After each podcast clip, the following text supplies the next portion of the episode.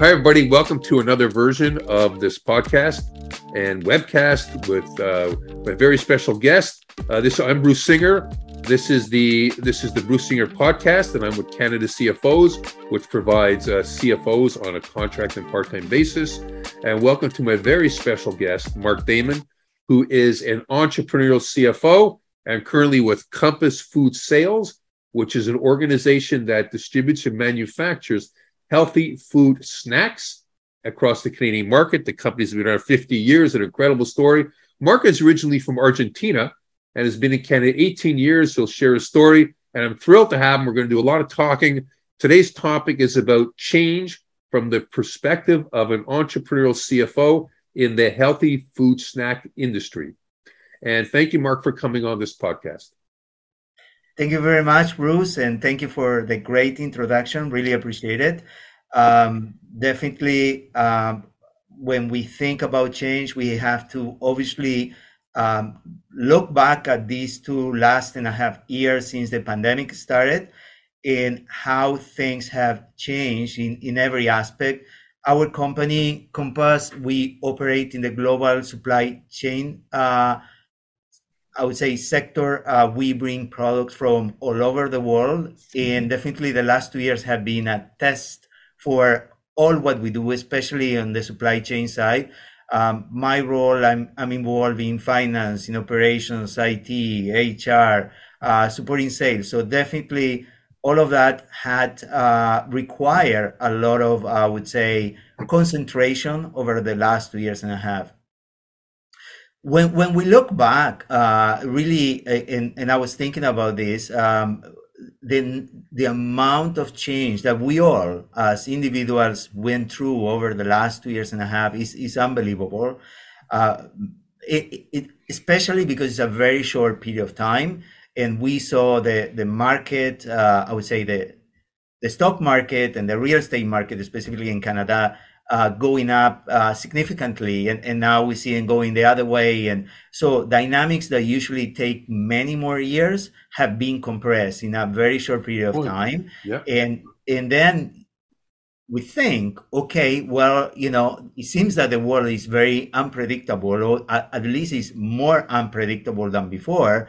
So the thought is that, well, what will happen, uh, you know, in the next uh, 5, 10, 15 years, right? So my personal perspective, as you said very well, I'm coming from Argentina. Argentina is a place where while I live there and, and I love Argentina dearly, uh, I lived through many economic crises. Uh, you know, one of them I remember very well. We were basically having a thousand percent inflation. I mean, we didn't get a year of that because we will not survive, but even in the short period of time that that happened, it was like basically a price in the morning was different than a price in the afternoon. Oh, wow. So right? So the experience with inflation and the experience with living all that change gave me a little bit of an insight in the sense of, well, you know, there are many things that we can control of the environment right now.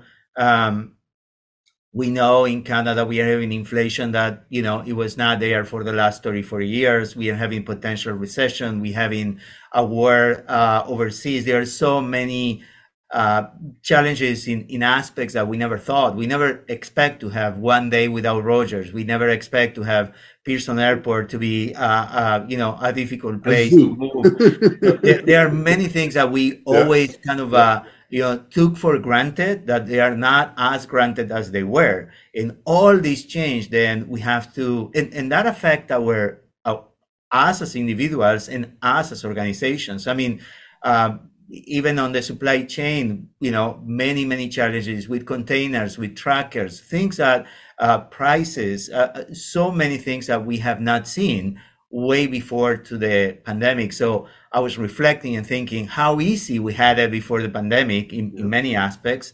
And that reality today is, is, I would say, is harder for, for all of us, for every I would say entrepreneurial organization, like is our case, to really, um, you know, provide value uh, to our customers.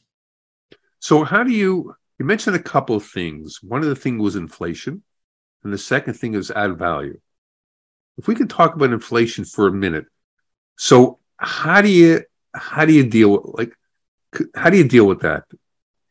how do you how do, what, what what, how, what do you do? Like you got you know like because it's it's obviously pretty severe it can affect your margins and things like that. How do you how do you how do you address it?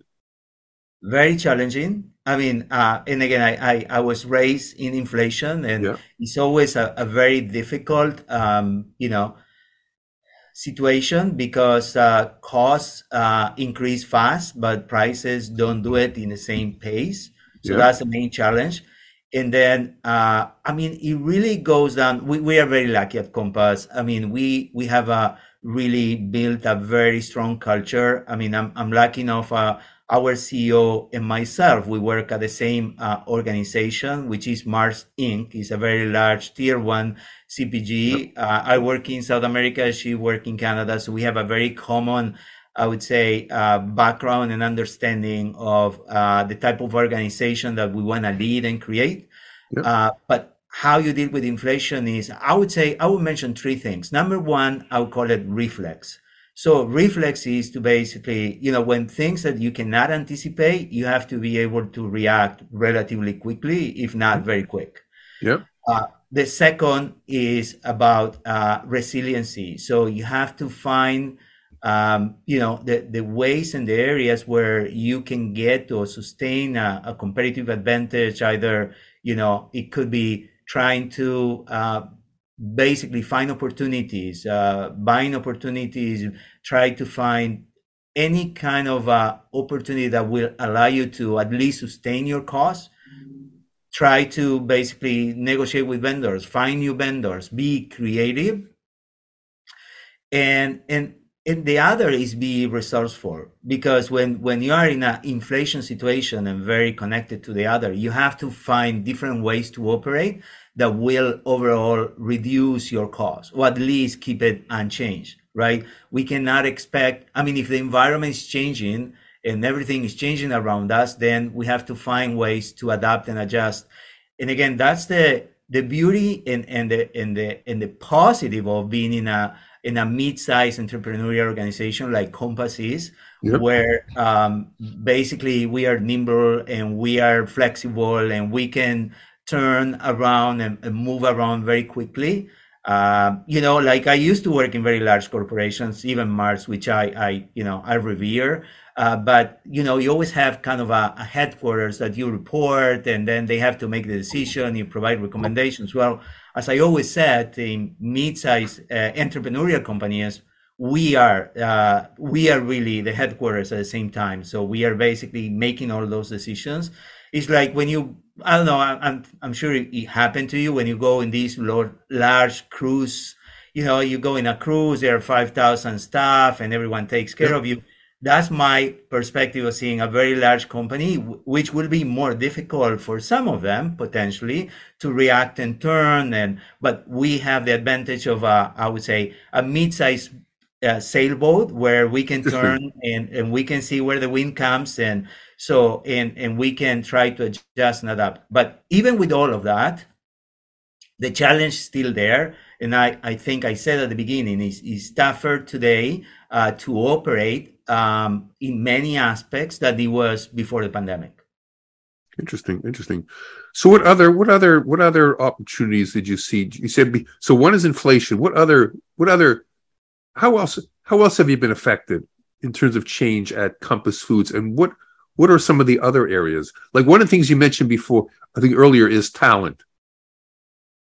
Definitely. How do you, how do you, how do you deal with talent? That's a big one. Yeah, it's yeah. a very good question. Um, uh, that's a very interesting area because you know again I'm, I'm a finance person and when i started my career bruce like in ernst young and i was an auditor working for the firm i thought you know what? What is important about the company are the assets are the resources are the brands the marketing and i thought at that time well people yeah sure are are somewhat important but they are not the number one. The, what is more important are the assets. And, and now after many, many years, many experience, and again, the last eight basically leading HR, I, I came to one very simple conclusion is that everyone in our organization, and I would say in many organizations, and especially in, in the business that we are, where we rely on people coming every day to the plant to deliver the product, to produce the product, that people are the number one asset in our company. And I mean, that means that we have to invest a lot of time trying to help them navigate the pandemic because that was a, a real thing. There were many challenges we never had before. And, and focusing on, on really great, uh, getting the, the best talent we can possibly can and not only that, that's just one portion, but how we integrate it, how we ensure they, they fit, how we make sure that we coach them and develop and, and lead them every day, right? So I, you know, with many of my reports, it's just basically an, a, a number of, of times a day or a week or at any time that we are talking. And we, it's not that, okay, we have the yearly performance. No, it's basically, you know, how we get better every day. At the end of the day, wow. we have to provide, yeah, sorry, we have to provide value to our customers every day. So, I mean, that translating to our people and to be very focused. Interesting, interesting, interesting. Is there, so with the people, like, is there specific things like when you talk about it, well, it's also adding value to the people, right? That's what you're talking about, adding value to your people. How do you, how do you, in this market, especially in the food industry where everybody's headhunting from everybody else, you know, like how do you and it's more than just money. I, I assume it's more than just you got to pay fairly but i assume it's more than that. You know? It's got to be in the culture the culture. Yeah. Uh, sorry yes. No it's definitely that. And i we just hired one new person a couple i would say eight weeks ago. We did a we invested a lot of time not only on finding the person but a lot of time on the onboarding and the training and okay. getting the entire organization to support the person. And then after all that, what I hear is that this particular person feels that this is like a family. This is like, you know, I, I have yeah. the most important thing she said is that every morning I feel that I have a lot of energy to work and I end the day and I still have the energy. And I said, that's amazing. If ever this changes, just let me know and we'll have to dig into why you don't have the same energy because Bruce, at the end of the day, is all about passion. I think, as I mentioned to you, I started. Yeah, I started in Canada 18 years ago as a senior analyst at Smuckers, which I love Smuckers. Great brand, great company.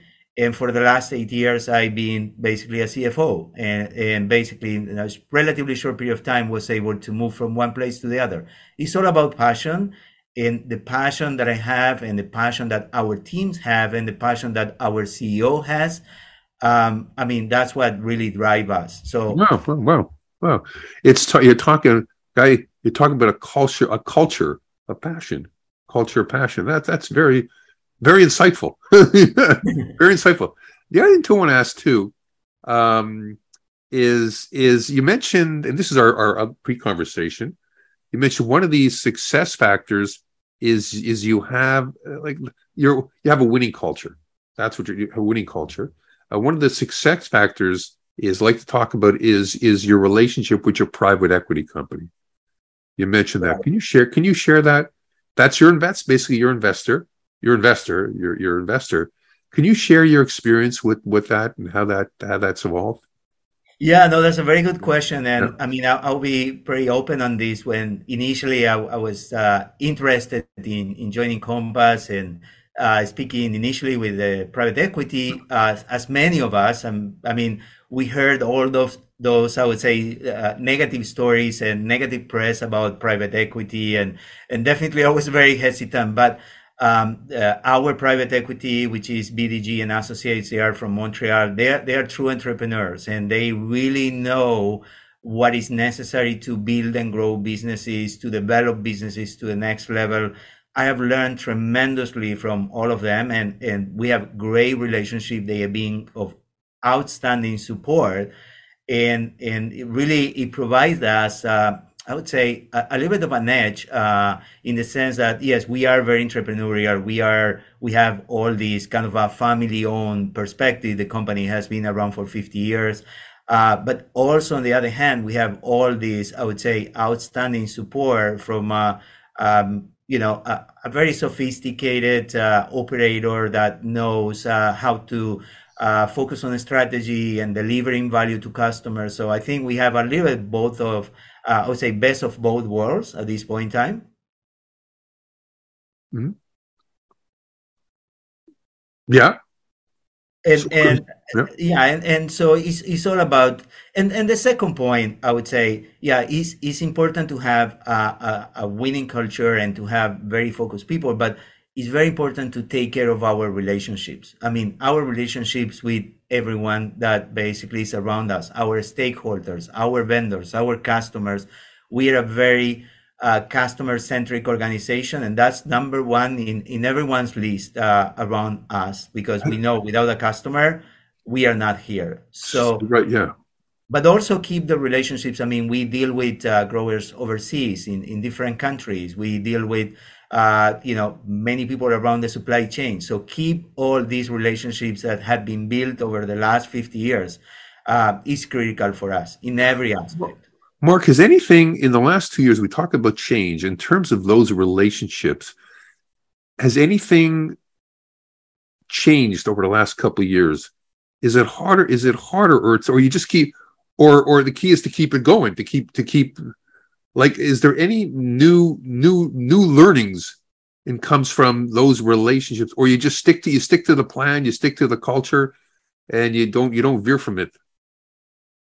I think you know uh, what it is is that we uh, we try to nurture those relations every day and and try to be fair with everyone that you know we interact and uh, from from different from different perspectives from the bank from the landlord from everyone that the vendors the employees. It's just to make sure that you keep uh, those relationships strong. And that's the only way that you can basically overcome challenges because challenges in the environment have been mounting in the last two years. So the only way that you can really overcome that is, I would say, two elements people, uh, your people, our people, the people who work at Compass, and uh, the relationships we build with all these vendors and everyone uh, that we interact with that we try to ensure that are equitable, that they are fair, that uh, we both feel uh, that they are in a very good uh, place. And, and that is what will give us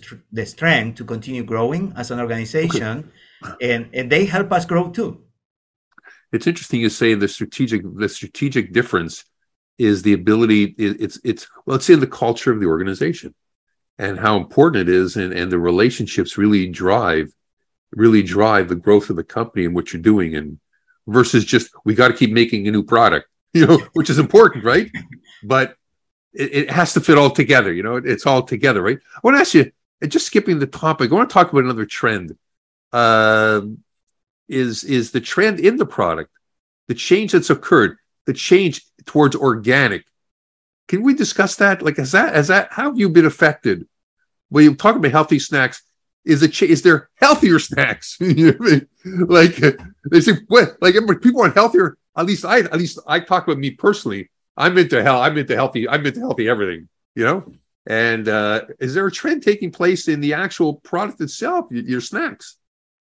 Yeah, first I would say, I mean, from myself, I mean, I'm a little bit of an anomaly. I'm an Argentinian in theory, or at least the beginning of my life, I ate meat all my life and then now I'm a vegetarian. So that will give you a little bit of an indication. Wow.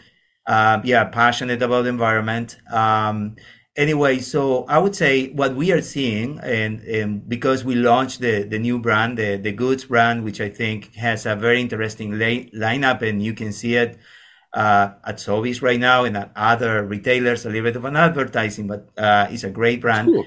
Yeah. And uh, so basically, we did a lot of research, and what we found is that uh, there is a change in the perception of consumers. I mean, especially the younger ones who are who are looking for these healthy snacks as a, a little bit of a meal replacement. They live very busy lives, and they are looking for, okay, you know, I want to have something that, yeah, is good for me, but at the same time is tasty and I can enjoy it and is pleasurable.